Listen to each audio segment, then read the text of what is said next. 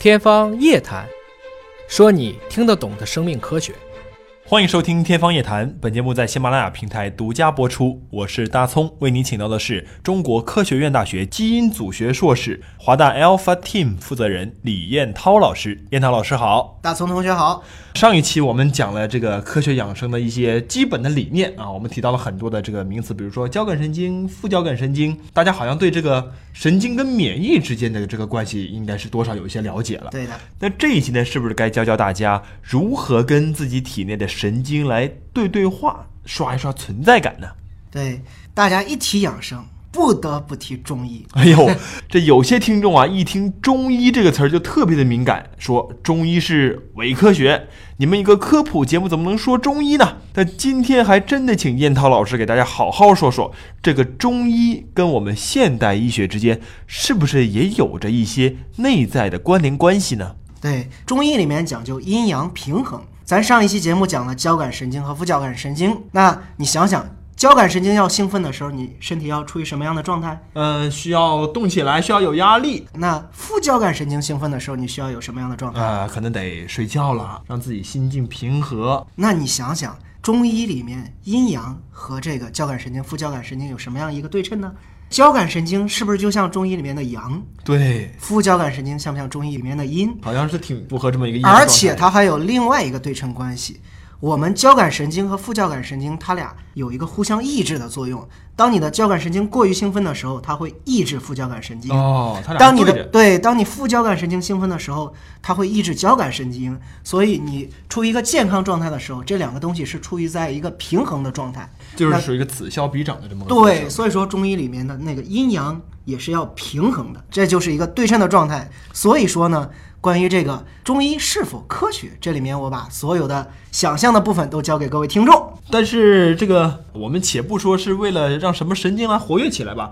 人跟神经对话本来就很困难，对对吧？那我们通过什么方式能够调控一下它，或者是能跟它接上话呢？大松同学，你平时选择有压力的时候经常用的方式是啥第一要去运动啊，第二运动完就免不了一顿大餐呐、啊？对，好，那你第一个方式我是非常支持的，但是第二个方式呢，我相信各位听众也都有经历过，就是当你压力很大的时候，就不停的吃，哎，以为吃能让自己开心，能放松起来，对突然发现越吃越放松不了，还继续吃，反而会增加过劳肥、压力肥，哎，所以说这个过劳肥是真的吗？真的。当你压力过大的时候，吃有可能不是解决问题的最好方式，为什么呢？为什么呢？因为压力很大的时候，咱交感神经会兴奋。刚才讲了，这个交感神经和副交感神经，它俩有一个互相抑制的作用。对，交感神经持续兴奋的时候，它抑制了你的副交感神经，副交感神经兴奋不起来，你身体也得不到放松。你身体在什么时候副交感神经还会兴奋呢？在你吃东西的时候。平时啊，在你吃东西的时候，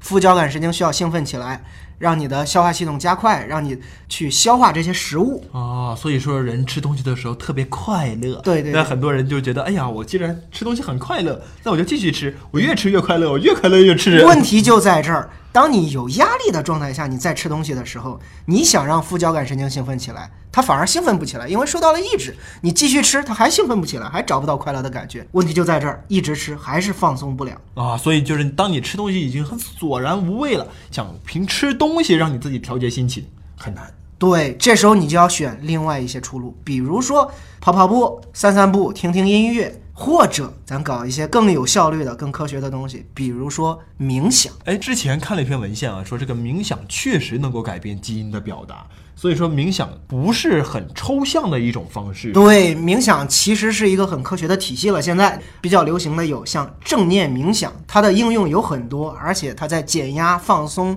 助眠，甚至在减肥领域都有很大的应用。各位听众小伙伴，如果感兴趣的话，你们可以上网搜一些冥想的 APP，一大把。那既然这个冥想可以用 A P P 来调控哈，嗯，那我们如果想跟我们这个交感神经和副交感神经对话，或者说监测一下我们这个身体的目前的一些跟这些神经相关的指标，现在有什么方式吗？交感神经和副交感神经的测量方法有很多，这里面我只谈一个东西，叫心率变异性。对。心率变异性，测心率大家肯定都了解，嗯，但是测心率变异性这个可能没听过，对更专业的名词它叫 HRV。心率变异性的测试设备有很多，现在主流的一些可穿戴设备已经可以测心率变异性 HRV 这个数据，而且。它能把这个大家根本看不懂的这个心率变异性的数据计算成大家能看懂的一个压力的数值。如果有数值就很明确，啊对，一看，哎呀，今天压力值是零，心情很愉 悦啊，不用吃吃吃也可以很快乐对啊。但是如果一看，哎呀，压力值已经八十多了，对啊，这个心情就很沉重。这个时候就应该考虑是不是得放松一下，对休息一下。是，这时候我就要稍微提醒一下，当我们过于安逸、过于这个放松的状态下，其实是不好的。这时候你的这个还要提一提，我们副交感神经会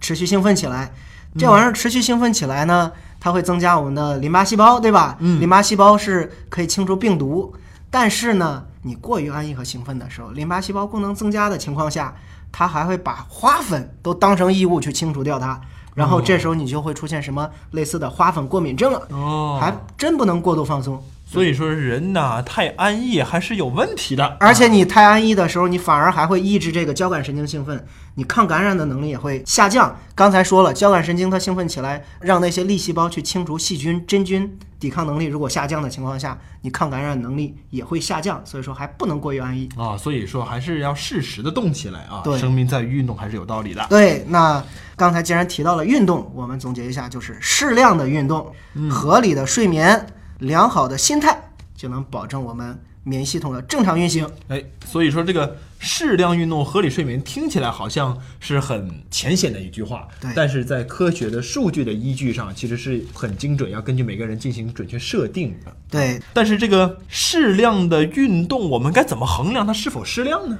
这个很有意思啊。WHO 就给了我们很好的参考建议。WHO 推荐健康成年人一周的有氧运动时间呢，中等强度，一周一百五十分钟，每天大概二十来分钟的中等强度有氧运动就行了。而且 WHO 还建议了，如果你选择较大强度运动的时候呢，你只用七十五分钟就行了，量还不要太多。一半儿，但是我觉得对不同人这个强度应该也是有变化的，比如说什么是中等强度，什么是高强度，这个怎么衡量啊？要说比较专业的话，需要拿你的心率来衡量。运动过程中心率的低和高能判断你的运动强度，这个拿可穿戴设备都能测。但是如我今天就要教大家一个特别简单判断的方法，根据你的呼吸和心脏的这种感受程度，首先你呼吸微微的加快和急促，然后呢，我心脏感觉也不是特别累，哎对，还比较舒服的状态。这时候就是你运动中的中等强度的状态。一旦你的呼吸非常急促，而且你感觉心脏压力过大，而且感觉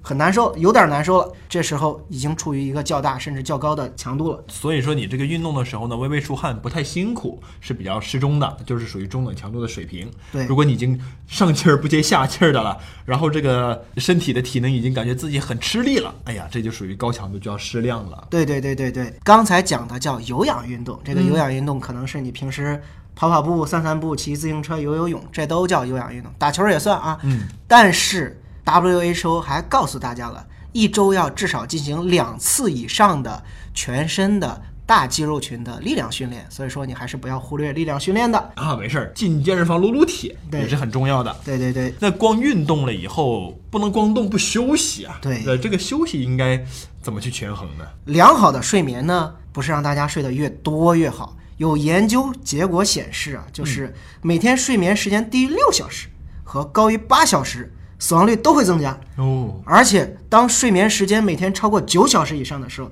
死亡率会增加的更高。所以说这个睡觉呢，不能睡太少，但是绝对也不能睡太多。对，啊，就是你一味的沉浸在这个梦想里面，其实对身体反而可能是有害的。所以说要根据自己的生活习惯调整自己的作息，保证六到八小时之间睡得舒服就行。对，嗯，那么所以说啊，科学的运动、科学的睡眠，这个对于我们在科学养生上，其实是一个很重要的课题。对，所以希望大家花点时间来运动运动，也能睡个好觉，这要比大家吃一堆的保健品来的更有效。对，好，谢谢樱桃老师。那么今天的节目就到这儿了，科学养生，我们下期再会。